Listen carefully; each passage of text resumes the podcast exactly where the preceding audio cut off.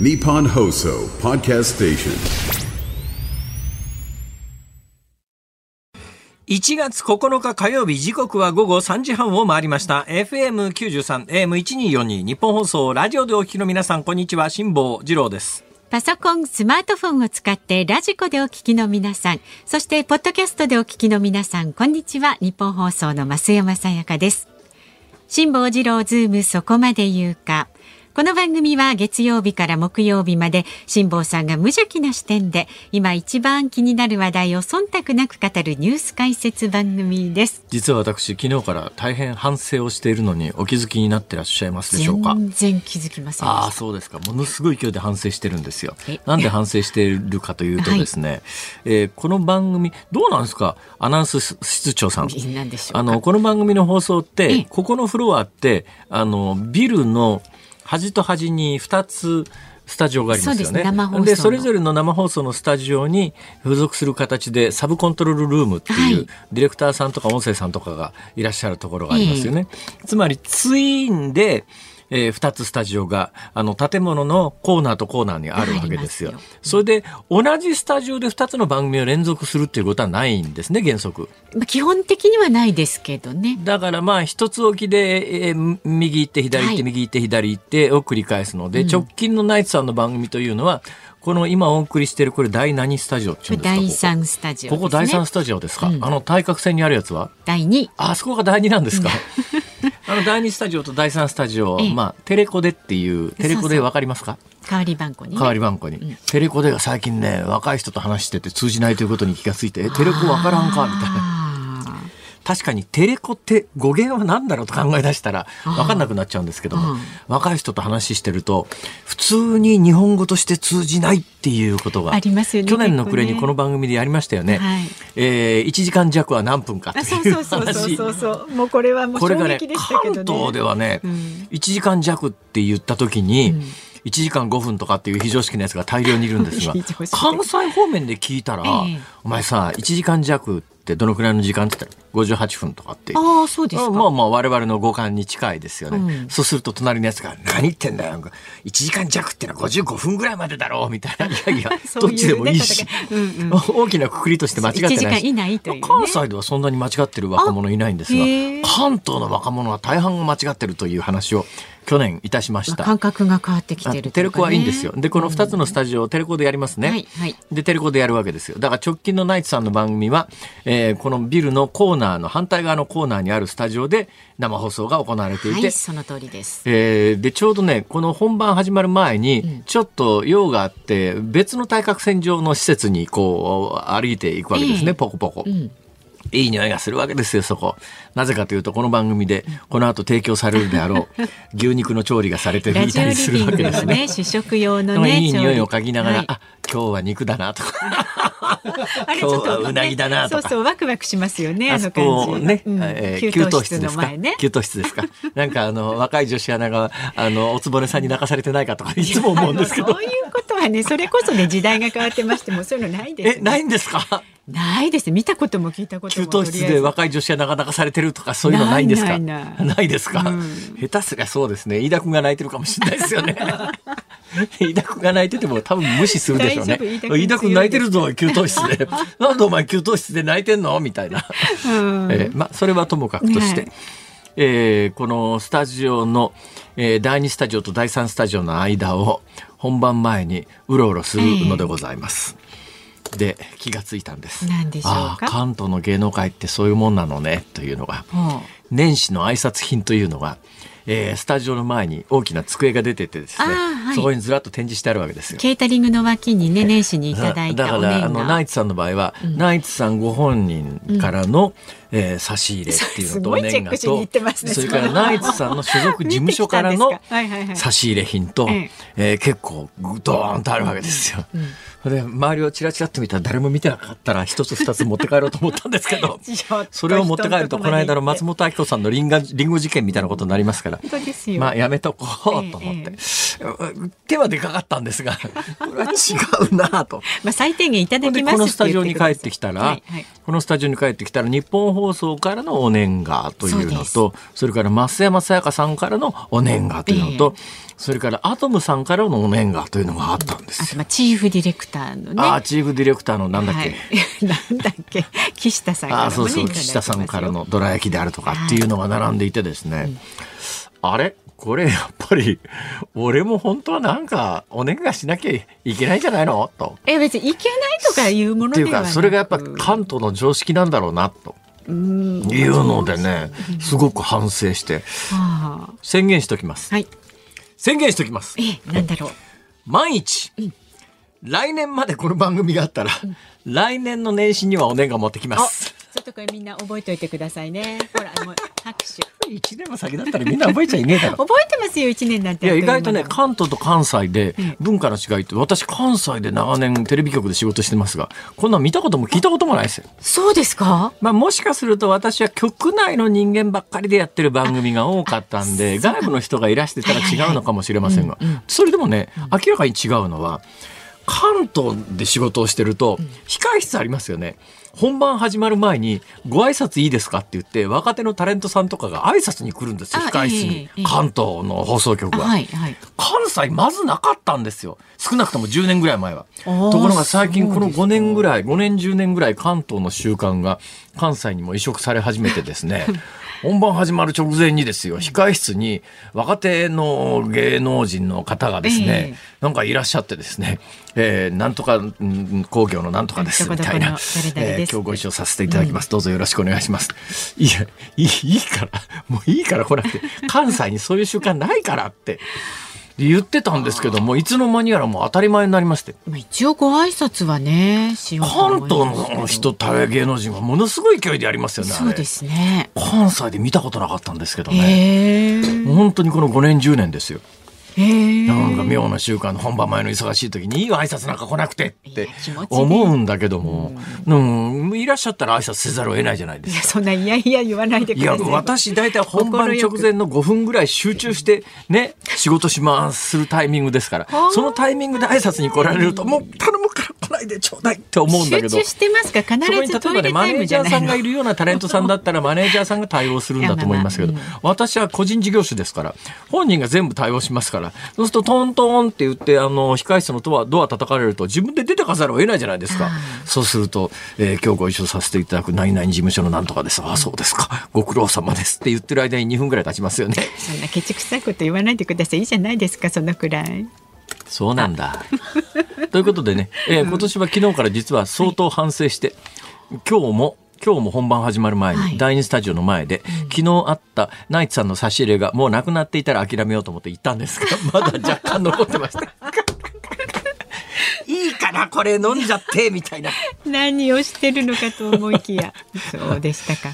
いや今年もこういうトーンでお届けしてまいりますいいと思いますよ。辛坊さんはね、はい、辛坊さんらしく生きてくださいよありがとうございます。私たちはついてきますんでね。そうですか、いやついてこなくていいです別に、はい、僕は勝手に歩んでいきますから、はい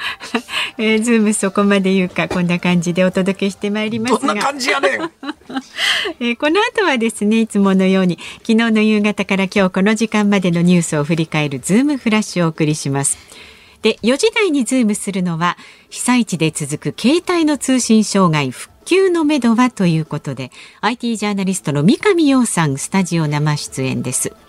でごじ台には大規模火災も発生した石川県輪島市で取材中の日本放送の藤原貴根記者と電話つなぎまして、現地の捜索活動の現状についてレポートしてもらいます。昨日もねレポートしてもらいましたけれども、かなりやっぱり状況は動いているということなので。あ、あのまんま居続けですか現地に。そうですそうです。うわ寒いだろうな。寒いみたいですからね、ちょっとあの状況を詳しく思い出しますよ。阪神大震災もいちがつじゅうしちにちで、うん、そうでしたね。これがまた寒かったんだな。で東日本大震災もさんがつじゅういちにちで、はい、あの前後寒かったんですよ、ね、え本当にあの大変だろうと思いますけれども、はいえー、ごじ台、はい、よろしくお願いします、ね、しっかりと伺っていきます。さあ番組ではラジオの前のあなたからのご意見もお待ちしております。それからエンディングでお送りするズームオンミュージックリクエスト、ラジオの前のあなたが選んだ一曲をお送りしますが、今日のお題はどうしましょう。忙しい時に限って誰かが訪ねてきた時に聞きたい曲。忙しい時に限って誰かが訪ねてきた時に聞きたい曲。まあご挨拶じゃなくてもありますよね。お家ですごい急いで用意してる時にこうピンポンって、ね、一番困るのがですね、私今あのいわゆる一つの関東風に言うところのタワーマンションって言うんですが、私はアパートと呼んでるんですけどアパートと呼ぶとあんたんとこアパートじゃないからアパートって言うなって言われたりなんかするんで、いやこれ世界標準だとアパートだよなと思うんですけども、今日本風に言うとタワーマンションですね、うん、そこに住んでるわけですよ、はい、さあこれから日本放送の番組のために出なくちゃいけないよなと思って玄関まで出ようかなっていう時に限ってインターホンがピンポンとなるんですね、うん、ほいで、はい、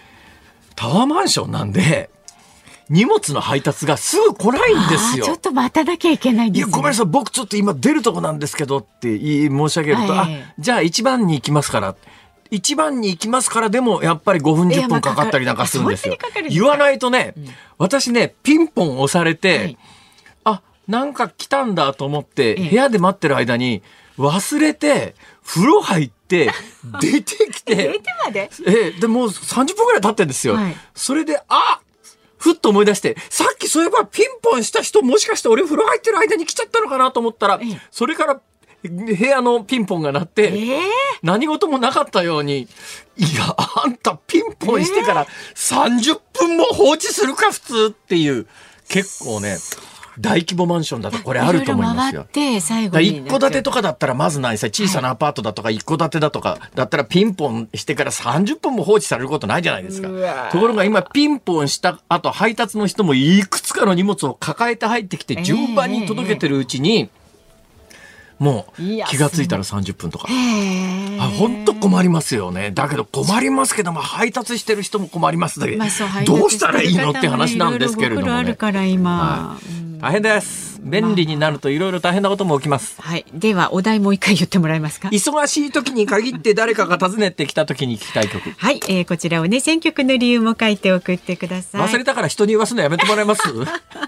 いいじゃないですか。さあメールで送ってくださる方は ZOOM Zoom アットマーク いちにーよんにードットコム、 X で参加される方ハッシュタグ漢字で辛坊治郎、カタカナでズーム、ハッシュタグ辛坊治郎ズームでお願いします。さあでは続いて外為ドットコムプレゼンツマーケットインフォメーションです。東京株式市場日経平均株価は連休前の先週金曜日と比べましてさんびゃくはちじゅうごえんななじゅうろくせん高い さんまんさんぜんななひゃくろくじゅうさんえんじゅうはっせんで取引を終えました。トピックスは先週金曜日と比べて じゅうきゅうてんごーごー ポイント高い にせんよんひゃくじゅうさんてんぜろきゅう で取引を終えました。円相場はいちドルひゃくよんじゅうさんえんきゅうじゅっせん付近で取引されています。東京市場の円相場はアメリカの長期金利の低下や日本の輸出企業によるドル売り観測を背景に一時ひゃくよんじゅうさんえんよんじゅっせん程度まで上昇しました。ただ売り一巡後はひゃくよんじゅうさんえんだいこう半まで戻しています。市場の注目はじゅういちにちに発表されるアメリカのじゅうにがつ消費者物価指数に移っており、それまではドル円相場の方向感が出にくいと見られています。そんな中で今日はアメリカさんねんさいの入札が控えているため、念のためアメリカ長期金利の動向に注意が必要です。以上、外為ドットコムプレゼンツマーケットインフォメーションでした。日本放送ズームそこまで言うか。ここからは昨日の夕方から今日この時間までのニュースを振り返るズームフラッシュです。石川県で最大震度ななを観測した能登半島地震は今日発生からここのかめとなりました。死者はにひゃくににん、安否不明者はひゃくにじゅうにんに上ります。避難所に身を寄せる人はにまんはっせんにん以上で、輪島、珠洲市を中心に少なくともさんぜんさんびゃくにん以上が孤立状態にあります。能登半島地震を受けて食品や日用品の企業が被災地への物資の提供に動いています。国によるプッシュ型支援の一環で、これまでに多くの企業が石川県内の救援物資の搬出拠点などに物資を送り届けました。羽田空港と羽田空港で日航機と海上保安庁の航空機が衝突・炎上した事故で、国土交通省は今日、滑走路への誤進入防止機能の表示画面を常時監視する管制官の配置を柱とした緊急対策を公表しました。自民党安倍派の政治資金パーティーをめぐる事件で、政治資金規正法違反の疑いで逮捕された衆議院議員池田義孝容疑者が家宅捜索を受ける前、証拠に関連するデータの廃棄を指示した疑いがあることが関係者への取材で分かりました。昨日午後、東京都文京区の故田中角栄元総理大臣の旧邸宅から出火し、およそはっぴゃくへいほうメートルが全焼しました。敷地内には当時長女で元外務大臣の真紀子さんと夫で元防衛大臣の直樹さんのふたりがいましたが、怪我はありませんでした。フランス大統領府は昨日、ボルヌ首相が辞任したと発表しました。フランスのメディアによりますと、マクロン大統領はろくがつの欧州議会選挙や夏のパリオリンピックを控え、内閣改造の準備を進めていました。アメリカの映画賞ゴールデングローブ賞で、宮崎駿監督の長編アニメ映画、君たちはどう生きるかがアニメ映画賞を受賞しました。にせんななねんに創設されたこの賞を日本人の監督作品が受賞するのは初めてとなります。吉本興業は昨日、ダウンタウンの松本人志さんが芸能活動を当面の間休止すると発表しました。去年じゅうにがつに週刊文春が女性への性的行為強要疑惑をめぐる記事を掲載したことを受け、裁判に注力したいとの申し出があったということです。そこまで言うか。あの名誉毀損訴訟ってやつは、大体あの裁判実際に提訴する前に何回かこの文書のやり取りをすることが普通なんですよね。内容証明みたいなものを送って、これあの事実誤認なんだっていうか間違ってんだけど、どうどうしてどうどうしてこういう記事ができたのみたいな文書を出すと、いやうちはあのこれこれこういう経緯で、えー、記事には自信を持っておりますみたいな、もう決まり文句があるんですが、それでそういうのを にさんかいやった後、えー、最終的に提訴するんだけど、提訴するときに民事訴訟というやつは、えー、いくらを損害賠償として求めるかっていう、うん、そのプロセスが必要なわけですよ。はい、それで、えー、あまりにも非常識な損害賠償金を請求すると、まあ、あのスラップ訴訟っていう言い方があるんですけども、まあ、要するに嫌がらせのための訴訟だろっていうふうに裁判所等に判断されることがある。だ、だから例えばですね、今回名誉毀損訴訟で損害賠償金を請求するときにじゅうおくみたいな請求をすると、いやいやそれってスラップ訴訟じゃないのっていう見方をされる可能性があるんですが、ただ松本さんの場合にはあの全番組やめるという発表をされました。これどういう意味があるかというと、はいはい、全番組やめると損害額の算定がものすごい簡単なんです、はい、自動的に。おそらくね、松本さんクラスいちねんにねん、うん、番組全部やめるっていうか、あの シーエム も含めてやめると数十億になると思います。これはすごい金額ですよね。はい、だから、ね、あのそれ仕事続けながらだと、うん、いくらの損害かっていうのを算定するのがものすごく難しいんだけど、本気で裁判するんだったら、はい、いやこれだけ仕事がなくなりましたと、うん、あなたのおかげでこんだけの仕事がなくなったんですから、損害額はにじゅうおくですとかさんじゅうおくですとかっていうことを、でそれはだからいわゆるスラップ訴訟じゃなくなるわけですよ。それは確かにそんだけ損害出てるよねと、この記事が間違いならやっぱりその損害賠償請求訴訟は正当だろうっていうようなことがあって、はい、おそらく仕事を続けながらだと損害額が請求するにしてもいくらかって難しいんですよ、算定が。だけど仕事を辞めちまうと自動的に損害額ってある程度は計算できたりなんかするんで、私はねそういう意図もあるんじゃないのかなっていう感じが実はこれはしております。さて、えー、田中角栄邸の全焼は驚きましたね。そうですね、ここはもう昭和後期の政治の舞台になったところで、私なんかが鮮明に覚えてるのはですね、田中派に属していた後に総理になる竹下登さんという方がですよ、あ覚えてますか、えーまあ、要するに田中さんが要するに病気になられた後かな、なんかもう裁判とあって、まあ、要するに派閥を、うん、田中角栄さんはまあ派閥を率いていく意思はあるんだけど、まあ、いやそこの下にいた、うん、あの竹下登さんが派閥を乗っ取る形で、はい、新しい形成会って派閥を、はい、今もありますけどね、えー、立ち上げるわけです。その時に挨拶に田中角栄邸に行ったんだけど、うん、門前カノッサの屈辱っていうあのなんか私歴史上の、 あの言葉を思い出したんですが、えー、門前でお嬢様に、うん入るなって言って入れてもらえなくて門前払い、あの竹下登が田中角栄邸の門前払いされたっていう結構当時話題になったニュースがありまして、その時のお嬢様というのはあの小泉政権で外務大臣になられて人暴れをされてまあ田中真紀子さんという方、私あのいろんなところで講演活動というのをもう過去にじゅうねんぐらいにわたってやってきたんですが、私ね例のあの小泉政権時代にね、田中家の地元の新潟県のとある町に行って、はい、私が当時思っていたことって、その後ごねんぐらい経ってからはですね、みんなが言ってたことなんでそんなに珍しい話ではなくなるんですけども、うん、結構田中真紀子さん全盛期に、うん、その後ごねんぐらい経ってから言われ出したことを、その田中家の、 あの地元の講演会で何を喋った瞬間にねはいはい、はい私ね、うん、今でも本当になんか背筋がゾゾッとするんですけど一言喋った瞬間に、はい、そこにいた数百人のお客さんが、うん、みるみる引くっていうんですか、ブワーッと向こうへ遠ざかる感覚がゾワゾワっといまだにまだねいまだにだから具体的に何が起きたのっていうのはちょっとなかなか説明しづらいんだけれども、会場の雰囲気が凍るっていうのはこういうことなんだなっていう、よく確認しないと背景とかねそういったねずわーっとお客さんが引いてったのを壇上で喋りながらゾクゾクっとして、あここは新潟だっていういやいやいやいや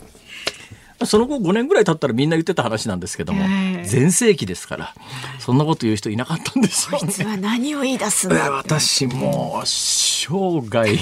生涯あの瞬間だけは忘れないよなっていうそんな感じがしておりますが、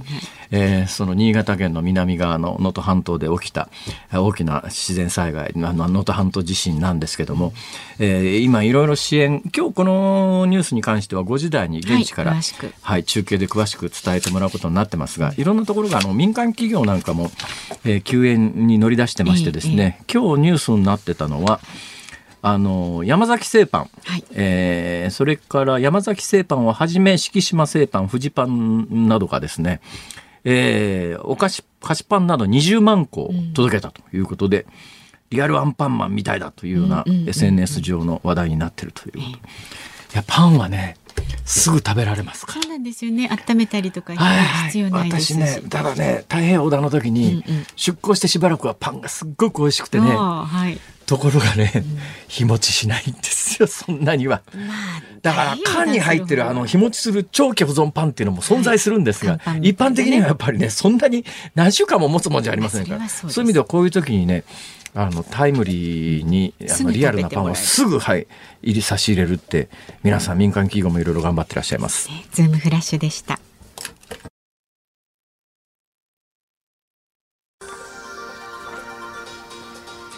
いちがつここのか火曜日、時刻はごごよじよんぷんを回っています。東京有楽町日本放送だいさんスタジオから辛坊治郎と増山さやかでお送りしています。さあメールをご紹介しますが、はい、皆さんありがとうございます。お年賀についてですね、練馬区の保育士の方ごじゅうよんさいキアヌママさん、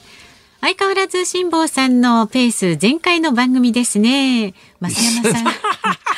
んど, ど, ど, ど, どういう意味ですかそれは。いいよ褒めの言葉じゃないですか。で増山さんの対応力相変わらず素晴らしいですねと私も褒めていただいてますが、お年賀事情を身近なところで申し上げますと、ほうほう私の勤務先の保育園の事務所のテーブルは、ええ、年明けは菓子折りが並んでいました、ねでやっぱりねえー、そうお年賀ののしをつけるほどかしこまってはいませんが、今年もよろしくお願いしますのメモがついています。辛坊さんみたいにこっそり持っていけないようにそのメモの下に受け取った人の名前を書くシステムになっていますいろんなお菓子がもらえて嬉しいです。いや俺名前ぐらいならいくらでも書くよちょっと持ってきますね。辛坊治郎って書いて、そうですね。第二スタジオの前に置いてあるドリンクの下のところにね、ねレモンからの辛坊治郎いっぽんいただきましたありがとうございます。いいんじゃないですか。じゃあちょっと明日まで残ってたらチャレンジしてみてもそれしかし番組でネタにされてもな分かんないけどまあいろんなね事情あるんですね。そうですか。やっぱお年がいるんかな、うん、えあの来年は何とかします、はいはい、これはでもほら気持ちだから強制して持ってこられてもねっていうところありますんで、そういう気持ちになったらね。そうですね、うん、じゃあやめときます簡単に引き下がっちゃう。そういうもんじゃない。まあ、あの愛情があれば来年期待しておりますのでよろしくお願いいたしますよ来年のことなんか誰も覚えちゃいねえだろういやいやいや。さあまだまだねあのメッセージお待ちしておりますので、どんなことでも結構です。辛坊さんのねこういった発言に関することとかニュースのことメールで送ってくださる送ってくださる方は ズーム アットマーク いちにーよんにー ドットコム、番組の感想など X でもつぶやいてください。ハッシュタグ漢字で辛坊治郎、カタカナでズーム、ハッシュタグ辛坊治郎ズームでお願いします。さあこの後は被災地で続く携帯の通信障害、復旧のめどはという話題にズームします。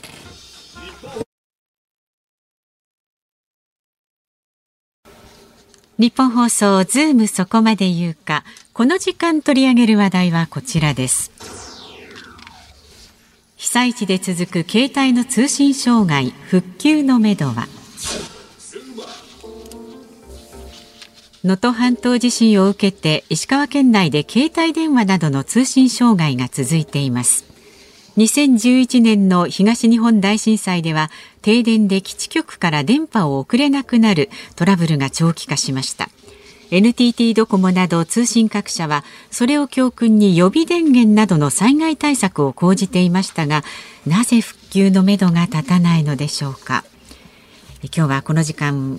にこのニュースにつきまして アイティー ジャーナリストの三上洋さんに伺います。よろしくお願いいたします。いや今年もどうぞよろしくお願いします。今年もお世話になります。よろしくお願いします。どうですか、新年毎日どんなことしてらっしゃいます。新年は特に何もしてない、ね、ゲーム三昧だったりしたんですか。ゲーム三昧ですね、まあ、朝から晩まで引きこもってゲームしていますはい、いいですね、楽しそうですねどんなゲームやってるんですか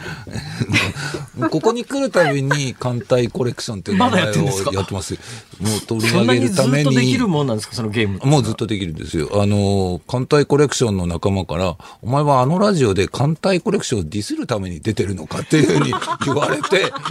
辛坊治郎さん毎回突っ込まれるけどそんなにひどいことでいいのみたいなことを友達に言われましたいやほらゲームって私のイメージで言うとロールプレイングゲームなんかは最後、はい、ほら、えー、大魔王じゃねえや、エンディングがね、えー、一番最後ラスボスが、えっと、そうラスボス、はい、ラスボス出てきて終わったりなんかするじゃないですか、はい、そういうもんじゃないんですか。もう今のゲームはですね、こう年中あって、まあ、年にさんかいぐらいイベントがあるので、はあ、そのイベントのために、まあ、例えば特別なものがもらえるのでそこで頑張るみたいな。なんか終わりはないんですか。終わりはないです。終わりはないんですか。あの、えーと、そういうゲームの終わりはサービス終了です。あー。サービス自体が本当止まるっていう時だけですね。もうたくさんゲームサービス終了してて、そうなるとみんな悲しむっていう感じの終わり方ですね。はい。わかんない世界ですね。マセノさんわかります？いや私もちょっとゲームは。わかんないですね。私もあのインベーダーで止まってますから懐かしいですね、テーブルゲームのインベーダー。ものすごい、ものすごい懐かしいですね。名古屋打ちしました。名古屋打ち、はい、名古屋打ちって知ってますか。名古屋打ち、インベーダーが一番手前まで来る、一番下の段まで来た、来てから迎え撃つんですよ。端からダーッと消していくんですね今日はそんな話をしてる。これもなぜか名古屋打ちこれごじゅうごさい以上からしか理解できないのでそうですか、はい、はたちの若者では無理無理です、はい、名古屋打ち名古屋打ちえー、っと今日はそういう話ではございません。今年えっと能登半島地震の時どこにいらっしゃったんですか。秋田、えっと妻の実家の秋田にいて結構揺れたんですけど、秋田地震は被害はなかったですね。あ、はい、秋田でも揺れたんですか。かなり揺れました。こうドーンブラコーってゆっくりした揺れ。石川県と秋田はまあ両方日本海側というつながりはありますけど、だいぶ距離は離れてますよね、はい、かなり離れてます。新潟もあるし、はい、そうですね。あのなので津波注意報は出ましたけども実際の被害はほとんどなかったんですけど、まあ、かなり長かった、いっぷん以上揺れたかなと思いますね。ああそうですか。今回あのどうなんですか、通信状態がって昨日誰か昨日現地からのリポートか、えー、と堀潤さんがおっしゃってたのか、何か困ったことはって言ったら、うん、とにかくね通信事情が悪いんですよって話が昨日あったんですけど、うん、そんなに悪いんですか？うん、本当に今回の地震はもう アイティー の力が全く役に立たないなっていうのがすごいこう身に染みて感じるところです。えー、私の記憶で言うとねせんきゅうひゃくきゅうじゅうごねんだから今からもうに、はい、さんじゅうねんまえか、もうほぼほぼさんじゅうねんまえですね、うん、阪神淡路大震災の時にはまず携帯電話というものがほとんど普及してなかったんですよ。それで、えー、携帯電話が普及していたにしても基地局壊滅して使えないんで、当時使えたのが、はい、一般の家庭電話も私その時初めて知ったんですが、固定電話の回線には優先順位っていうのがあって、はい、優先順位の高いところはつながるけれども一般の家庭の回線はつながりにくくて、うんえー、意外と高いのがあの公衆電話の赤電話は高いっていう話なんだけれども、公衆電話の赤電話ってじゅうえん玉が入らなくなっちゃうともうそれで終わりっていう、うんはいはい、なんか結構めんどくせえなっていうのがせんきゅうひゃくきゅうじゅうごねん、はい、でにせんじゅういちねんの東日本大震災の時には結構 エスエヌエス っていうか Wi-Fi とかそういうので連絡取れた人もいらっしゃった感じですか？そうですね、はい、あの時は、えーと、電話がダメっていう場合が多くて、はいえー、特に電話回線パンク、いわゆる複層って言ってたくさんの電話が集中するのでダメになっちゃったけれども、えーえーと、ツイッターで連絡取れました。それから当時もスカイプ、今のテレビ電話の、はいはい、スカイプ、今マイクロソフトさんですけど、えー、あれが有効だったので、えー、あれで連絡を取れたと。だからメールもそうですね、メールも大丈夫で、あの震災直後に私もあの締め切り抱えてましたけど、メールで震災が起きたのでいっしゅうかん休みますって連絡取れたので、あ, あの時はすごい役立って、ね、今回はどういう状況なんですか？今回はですね、携帯電話の電波がまあ能登半島でほ、まあ、かなりのエリアで使えないんですよ。で、端的に言うと原因は停電なんです。はあ、でまず震災直後に携帯電話が止まる場合は物理的な崩壊です。基地局が壊れちゃいましたとか、はいはいはい、ケーブルが切れます。基地局、ごめんなさい、私全然よく分かってないんですけど、携帯電話の基地局って一つアンテナがあると半径何キロぐらいいけるんですか？今のものはですね、本当に、えーと、昔のは一つ立ってると数キロ、場合によっちゃじゅっキロ弱ぐらいカバーできたんですけど、今はこう電波の周波数がめちゃくちゃ高いので、ええ、たくさんのアンテナでこの向きこの向きこの向きってたくさんアンテナをつけてやる。そうすると一つのアンテナでビルいっこみたいなやり方をしてます。はー。でそれが能登半島はやっぱり今まで災害が起きたところとちょっと違うのは、まず山がちです、ええ、でかつ集落がまあ、山の上から見ると谷底の港のあるところにポツンとある、えー、それをカバーするために実はあそこ専用の山の上に基地局立てて当てるみたいなことをしなくちゃいけなくて、能登半島の山の中にたくさんの基地局があって、はい、そのたくさんの基地局でようやくカバーしてたっていうほうで、今回はその直後でダメになっちゃったところはそれはもしかしたら津波かもしれない。でも、はい、最初は通信できてたのに、ええ、おおよそ翌日の昼からあふつかごぐらいにかけてパタンパタンパタンパタンと順に止まっていっちゃいました。あらま。これが停電なんです。基地局の電源があ停電になったと同時に非常用電源に切り替わります。はいはい、でこの非常用電源がおおよそ短いところでじゅうにじかん。長ければよんじゅうはちじかん以上。非常用電源というのはじゃあ多くのケースは蓄電池ですかね？そうです、バッテリーです、ね、バッテリーです、ね、はいはい、あでバッテリーが尽きちゃうともう終わり終わりなんですね。そう携帯の端末側の電気があっても、はい、基地局が電気がいかなくなっちゃうと通信はできなくなるということですね。そうなんです。でそれが今回すごい長期化していて、えー本当だったらその基地局に例えば発電機を持ってくる、はいはい、で発電機大きなの持ってって、えー、ガソリンに入れてガーッと回せば、えーえー、供給できますよね、はい、ただものすごい山奥だったりそもそも自衛隊の方でも行けないような場所だったりすると発電機担いでガソリン背負ってって話で行けないんですね、えー、なので今一部はヘリ、ヘリで上からあとえー、と発電機等を下ろし、下に山を登ってった人がそれを受け取っってようやく発動発電機を動かして基地局を動かすってことをやってらっしゃいます。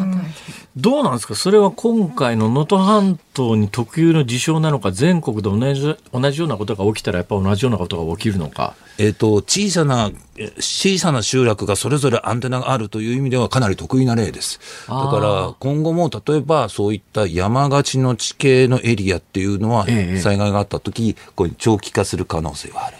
まあ、あの、一番早く願いたいのは本当に電気の復旧なんですよ、うんええ。本当に アイティー って電気がないと何もできないんだね、はい、っていう感じですね。なんか解決方法ないんですかね。あの、家庭用の、はい、最近蓄電池とか家庭用の発電機みたいなやつは災害用に結構売られてますよね。そうですね、ありますね。ああいうのをとりあえず用意しとくと家庭における電源確保はできても、うん、さっきの基地局まではできないということですね、うん、基地局のカバー自体大変で非常用電源をもっと長くしろっていう意見もあると思います。これはね、東日本大震災の時にやっぱりこれ非常用電源が短すぎるということで、えーえー、各会社とも長くしたんですけど、はい、それでもやっぱりよんじゅうはちじかん長くてもみっかぐらいなんですよね。なるほど。それで言うとね、あの個々の端末のバッテリーチャージができる状況ならば、はい、まあ、例えばあのイーロン・マスクというおっさんはですね、はい、世界中に何千機の低、低、低軌道軌道衛星っていうんですか、はいはい、衛星をぐるぐる地球の周り回して地球上どっからでも端末とその上空の衛星をつないで通信ができると、はい、今回あのウクライナにロシアが侵攻した時に、はい、ウクライナにイーロン・マスクがこのシステムを無料で提供してちょっと結構世界的な話題になりましたが、そうですね、今の話で言うと日本の携帯電話の基地局は電源がなくなっても端末の側が生きてるんだったらイーロン・マスクのシステムみたいなものでスターリンクでなんかやり取りするとかってできないんですか。そうですね、それが一番あの分かりやすいというか手っ取り早い解決方法で、ええ、今回 ケーディーディーアイ さん ケーディーディーアイ さんっていうのは日本の、はい、日本でのイーロン・マスクのスターリンクを提供しているので、あ、提供してるんですか、はい、もうで ケーディーディーアイ が今回さんびゃくごじゅうだいのスターリンクを無償提供しました、はあはあえー、一昨日ですかね、ええ、でそのさんびゃくごじゅうだいを石川県内の避難所等もしくは自治体等に配置をするっていうことが、その見たことないんですけど、スターリンクの端末の通信機ってどのぐらいの大きさのものなんですか。えーとね、あの、えー、弁当箱よりもちょっと大きいです。はあ。で、アンテナは、えーと、やはり大きなアンテナ、四角い大きなアンテナを、まあ、空が見えてないとダメです、えー、だからマンションのベラ、マンションの中とかじゃダメで、えーえー、完全に空が見えてる場所に置く。ただ、もちろん電源はいります。はい、電源があること前提ですが、それがあれば、ええ、実はそれでも衛星と直接やり取りできるんです。あとは私たちは Wi-Fi があればいいんです、はいはい、ドコモ エーユー ソフトバンクなんだっていいんです、ええ、Wi-Fi があればつながるということなので、ええまあ、スターリンクは今回とても役に今後役に立つんだと思いますね、うん、まあ、今のところ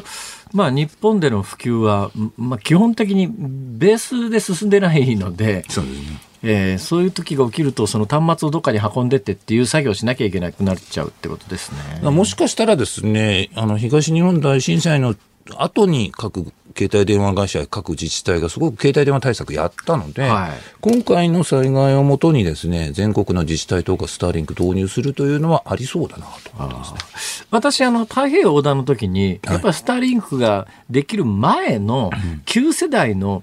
えー、衛星通信システムのイリジウムっていうのがね、はい、あの第一世代ですね。でっかいでっかい携帯電話みたいなやつ、それこそバブルの頃のしもしもみたいなあ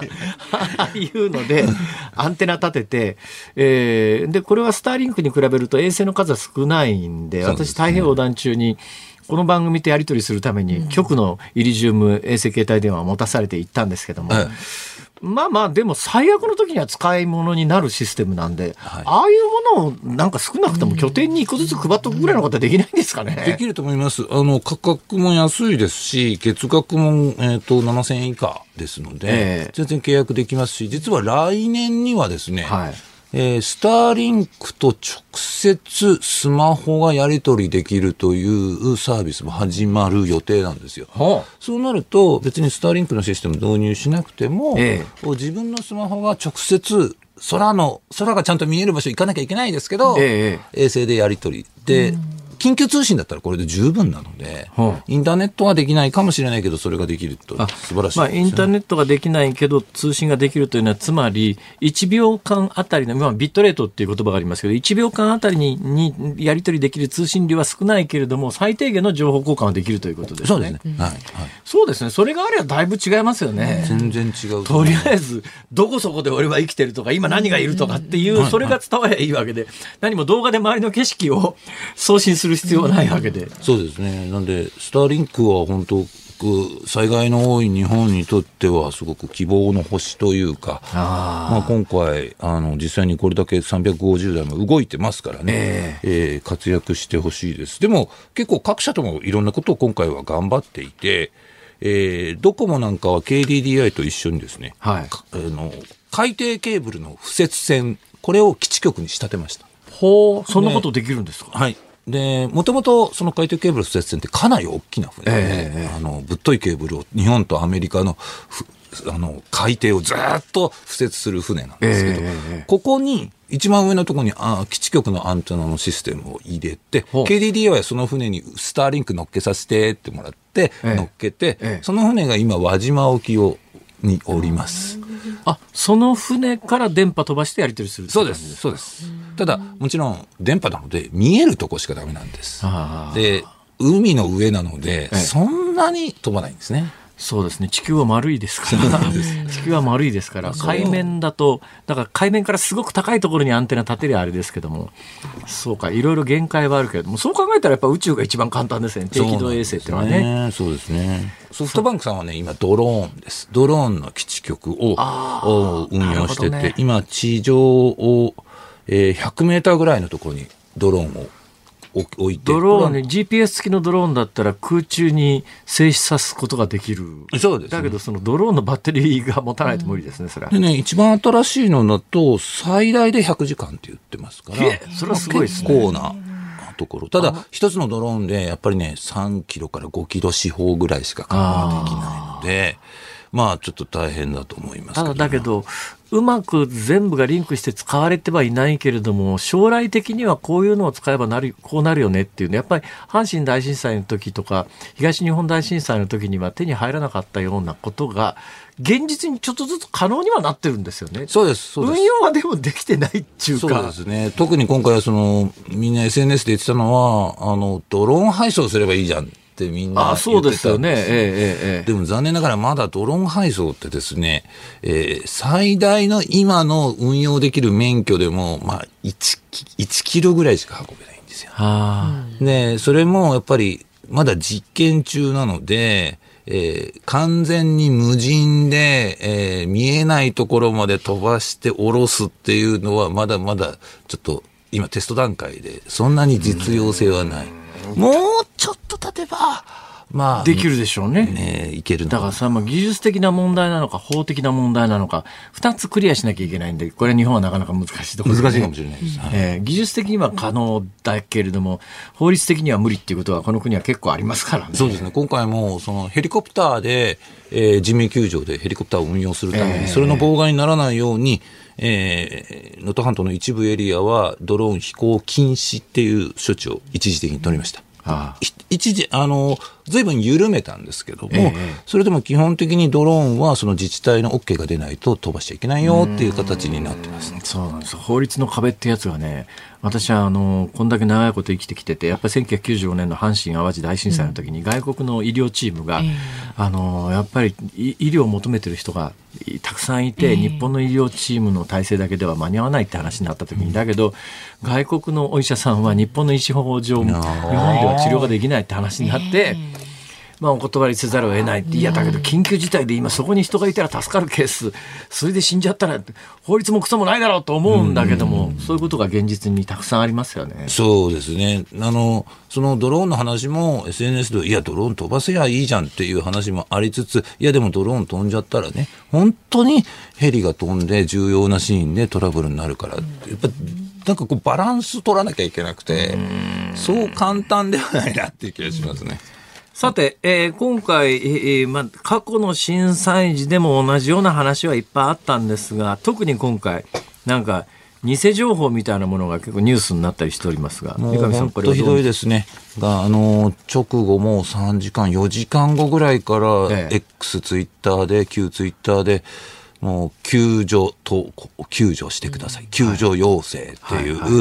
ていう投稿が出て、ええ、まあよく見るとプロフィールがアラビア語ですとか、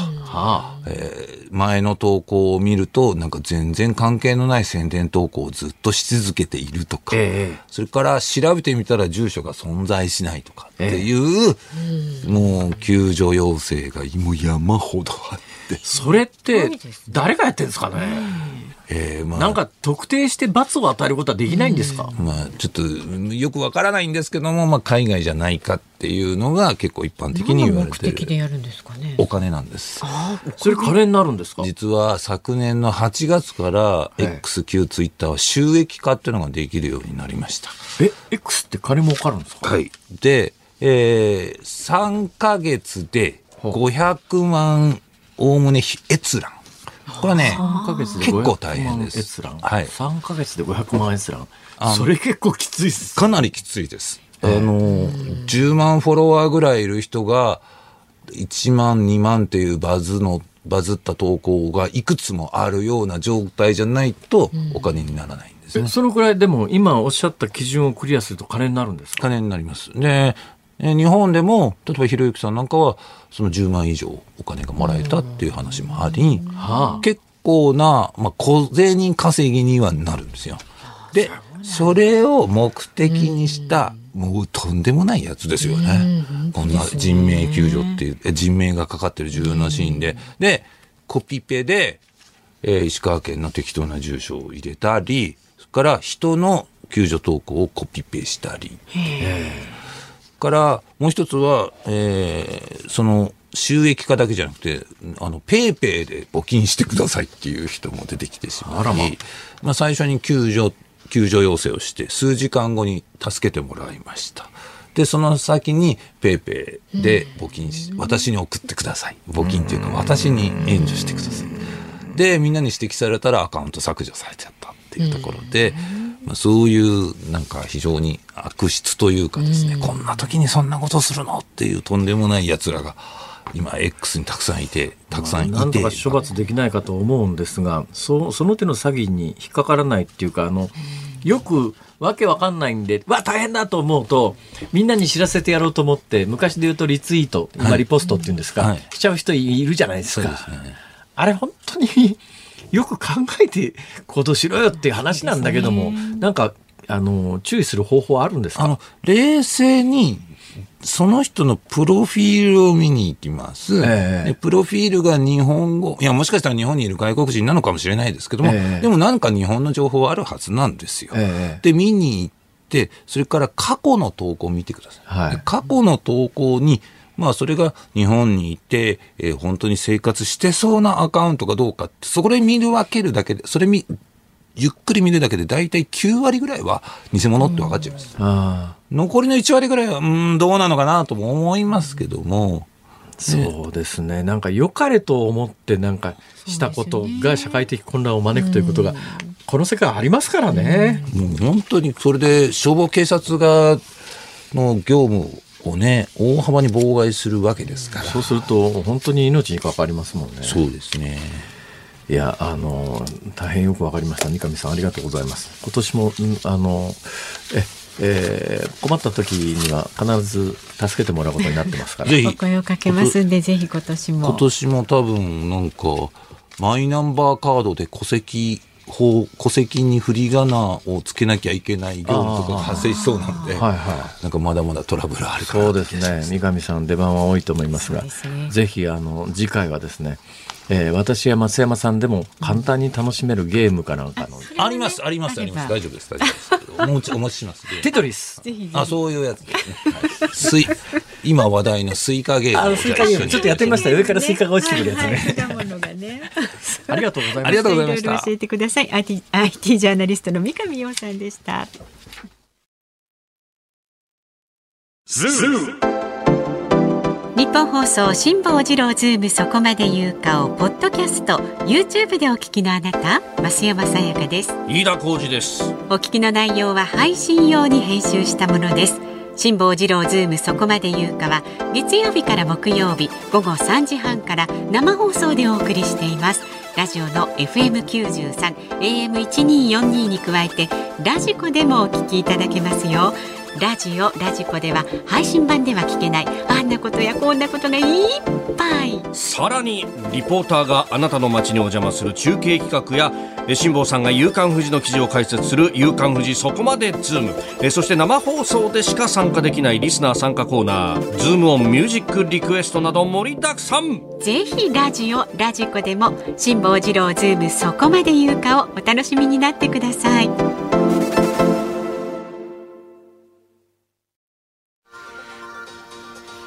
いちがつここのか火曜日、時刻は午後ごじを回りました。こんばんは、辛坊治郎です。こんばんは、日本放送の増山さやかです。さあ、この時間はズームオンミュージックリクエストをご紹介してまいります。今日のお題は、忙しい時に限って誰かが訪ねてきた時に聞きたい曲です。たくさんいただきました。八王子市の奈落さんろくじゅっさいは、えー、忙しい時に限って誰かが訪ねてきた時ですが、ちょ待てよと誰かのセリフみたいにつぶやき焦った上で、結果リクエスト曲は山本リンダさん、困っちゃうな。懐かしいな懐かしい、困っちゃうなね、確かに、はあ、ありがとうございます。それからろくじゅうななさい男性、兵庫県三田市の沢去りながらさんですキャンディーズの優しい悪魔をお願いします。この曲のイントロでコツコツコツ、確かにありますね。歩いてくる音入ってますね。訪問者と思える足音が印象的な曲でした。印象的といえばこの曲の衣装、小悪魔的ないでたちに高校生の辛抱青年は刺激的だったことでしょう。あ、キャンディーズね。ねえ。なんか紅白ランちゃん出たらしいですか。ランちゃんがね、そうなんですよ。懐かしの曲も歌ってくれてとてもよかった。はい。石破茂さんとかいなかったですか。石破茂さん、石破茂さんはね、なんかね、ファンなんですよね。はい、そう。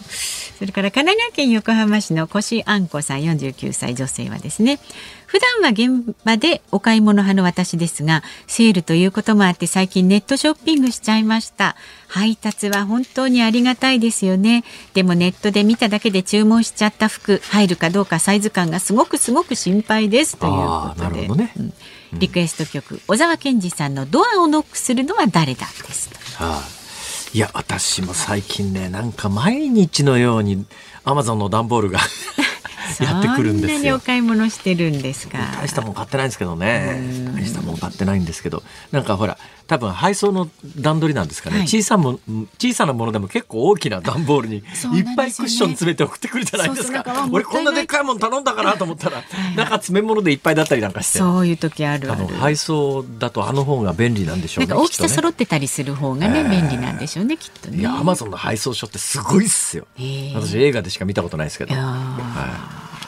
さあ、それから埼玉県にお住まいのゴールデンレトロレトリバー推しさんななじゅっさい代の男性はですね、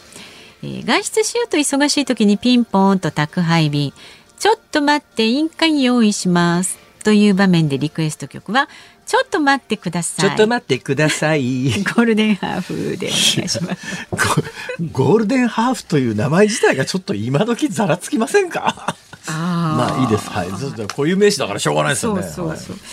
えー、神奈川県横浜市のごじゅうはっさい女性の岡目ひよっとこさんは、えー、走れ二郎お願いします。何ですか、そんな曲ありますか走れ幸太郎ね、えー、お風呂で宅配便に気がついた時の辛坊さんがタワマンを走りまくる。いや、走りまくるほど広くないですはい、まあ、でもね、届くまでに時間かかっちゃうぐらい広いと。そうなんですね。いや、それは建物がでかいだけでうちが広いわけじゃないです、はい、なるほど。えー、神奈川県横浜市南区のろくじゅうろくさい男性影丸さんは、我が雪友よ、釜谷津博さんお願いします。ああ、これね、私カラオケ定番曲です。ええ、そうなんですか。ええですか。そこで息を飲みますか。下駄を、えー、下駄を鳴らしてやつが来る。そうそう、はい、誰かが近づいてきた時のね、えー、そういう音からという。そして、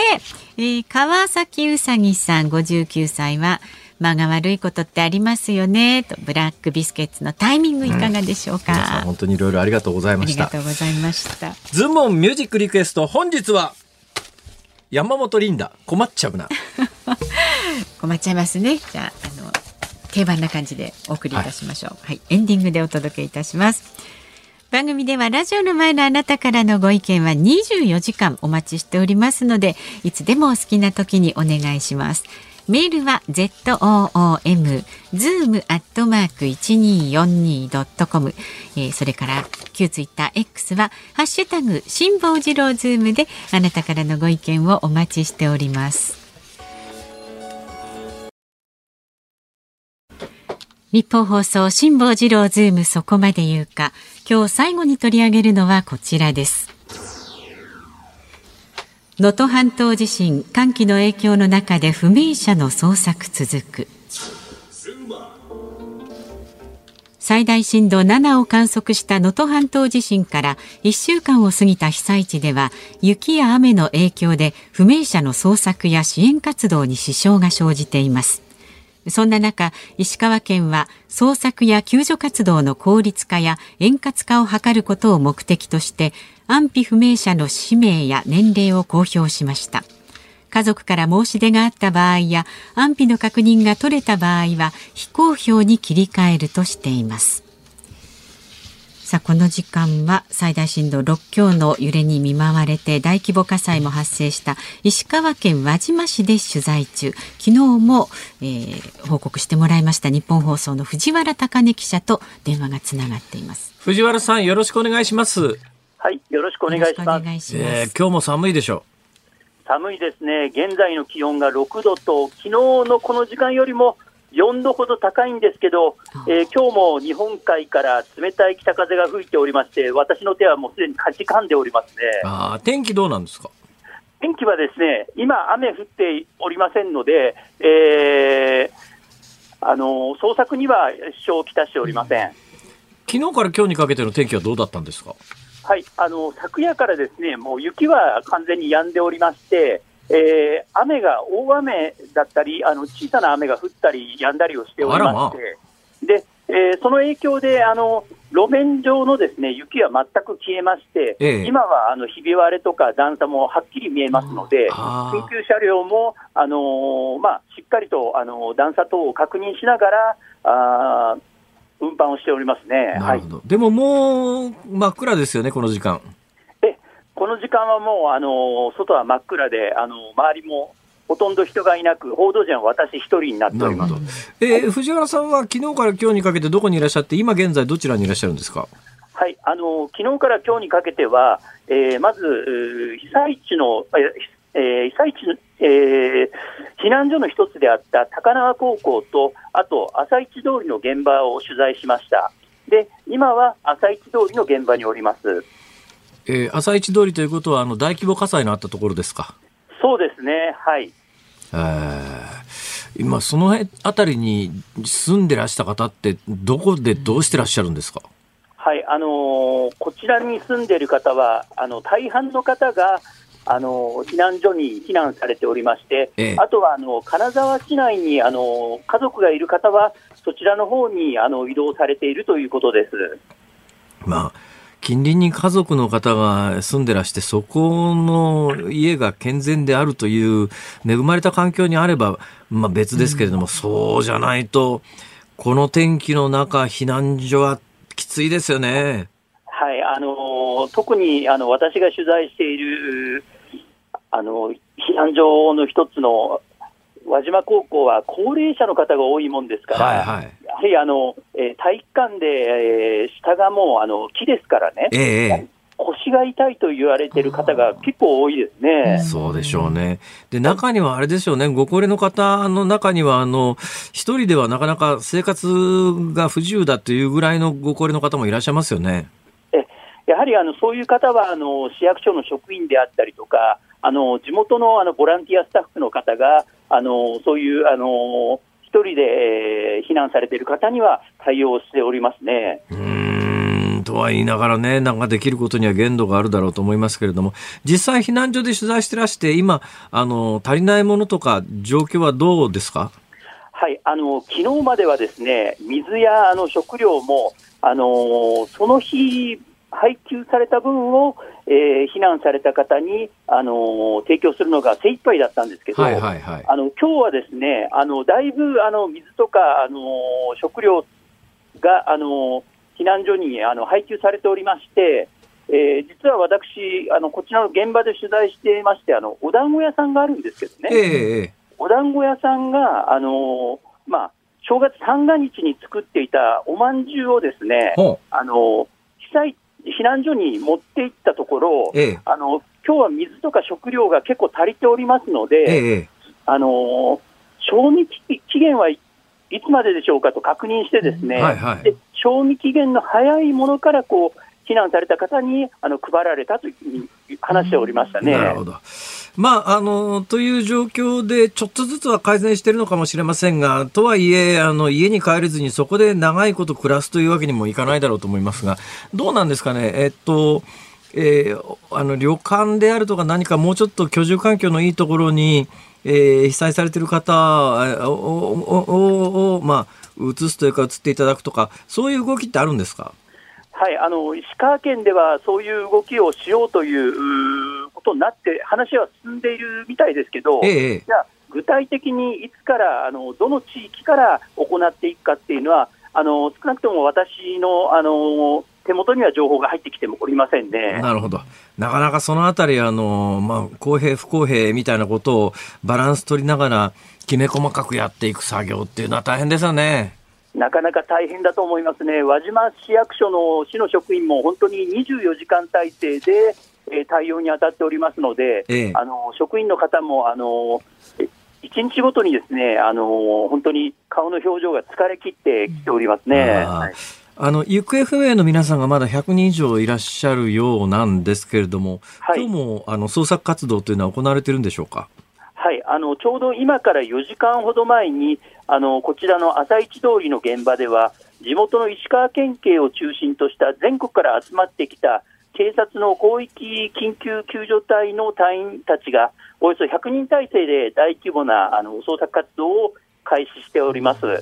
で、えー、ちょうど動きがありましてですね、はい、あの午後にじさんじゅっぷんごろに隊員たちが瓦礫の下から行方不明と見られる方を発見しまして、ええ、その後我々報道陣に目隠しをするような形でブルーシートが敷かれ、午後さんじよんじゅっぷん過ぎに用意された運搬用の車両で発見された方がこちらを後にしました。あ、まあ、発見された方の人数であったり安否などは今のところ分かっておりません。いや、あのー、なかなかここにいると数字しか伝わってこないんですけれども、うん、えー、実は昨日から今日にかけてだいぶあの亡くなられた方というのの数が増えて行方不明の数が減ってきてるということは、はい、つまりそういうことなんだろうなと、なんか非常に切ないというかやるせないというか、もう、もうどうしようもないっちゃどうしようもないんですけども、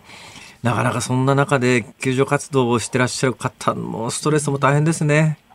そうですね。ただ、あのー、この近所に住まれる方は、まああのー、本人が発見されなくてもとにかくこう大切な遺留品であったりとか、はい、そういうものでもいいからあのなんとかあの発見してほしいというふうにあの祈っておりましたね。そうですね。もういっしゅうかん以上になるとそういうふうな気持ちになられる方も増えてくるのかなとは思いますけれども、今その朝市は大規模火災で多分焼け野原になっている状況なんだろうと思いますが、その周りに立っている民家というのはどうなんですか。はい、普通に健全に立っている状況ですか、それともだいぶあの、ま、周りから見てだいぶあの倒壊あるいは半壊のような状況なんですが。はい、あの木造家屋についてはもう倒壊半壊をしておりまして、ええ、あと今のですね、耐震基準に、えーまあ、あの対応していないであろう建物をですね、はいはい、横に倒れたりとかしているのが見受けられますね。あ、そう、まさに私がせんきゅうひゃくきゅうじゅうごねんの阪神淡路大震災の時に見た光景なんだろうと思います。えー、あの藤原さんはこの後どういうスケジュールですか。はい、あの明日まで石川県輪島市内を取材しまして、ええ、明日の夜ですね、あの金沢から東京に戻る予定になっております。そうですか。どうぞあのお気をつけください。はい。失礼いたします。はい、気をつけて取材を続けてください。日本放送の藤原記者に聞きました。ズームミュージックリクエストをお送りしたのは八王子市奈落さんからのリクエスト、山本リンダ困っちゃうな。せんきゅうひゃくろくじゅうろくねんですって、うん、いや実は今日ねこれをお届けしたには、はい、私なりのちょっとした理由はあるんですよ。えどうしたんですか。せんきゅうひゃくきゅうじゅうごねんの阪神淡路大震災の時に、はい、まあ直後って言ってもいいタイミングでね、三宮の北側ぐらいの場所だと思うんですけども、ええ、何のボランティアかはちょっと記憶にないんですが、山本リンダさんがなんかボランティアに再散りしてらしたのを私覚えてたので、まあちょっと熊本今日地震のリポートがありましたから、このタイミングで、あ、ごめんなさい、能登ですね、能登の地震のリポートありましたんで、ちょっと山本リンダさんという名前にちょっとこだわってみました。うん、はい。さあ日本放送、この後は伊集院光の種をお送りします。パートナーはフリーアナウンサーの安田美香さん、テーマはスポーツ見に行った。で、明日の朝ろくじからの飯田浩司の OK 工事アップは、コメンテーターキャノングローバル戦略研究所主任研究員の峯村健司さんで、この番組は能登半島地震への必要な財政措置につきまして、第一生命経済研究所首席エコノミストの永濱利廣さんとズームしていきます。はい、えー、ということでございましてね、うん、えー、ということは明日朝明日お戻りになるってさっき記者の方藤原さんはおっしゃってたかな、ね、はい、うん、そうすると明日の中継はどうなのかしらとは思いますが、うん、もしかするとスタジオに出ていただければありがたいなと思います。以上、辛坊治郎とまさやまさやかでした。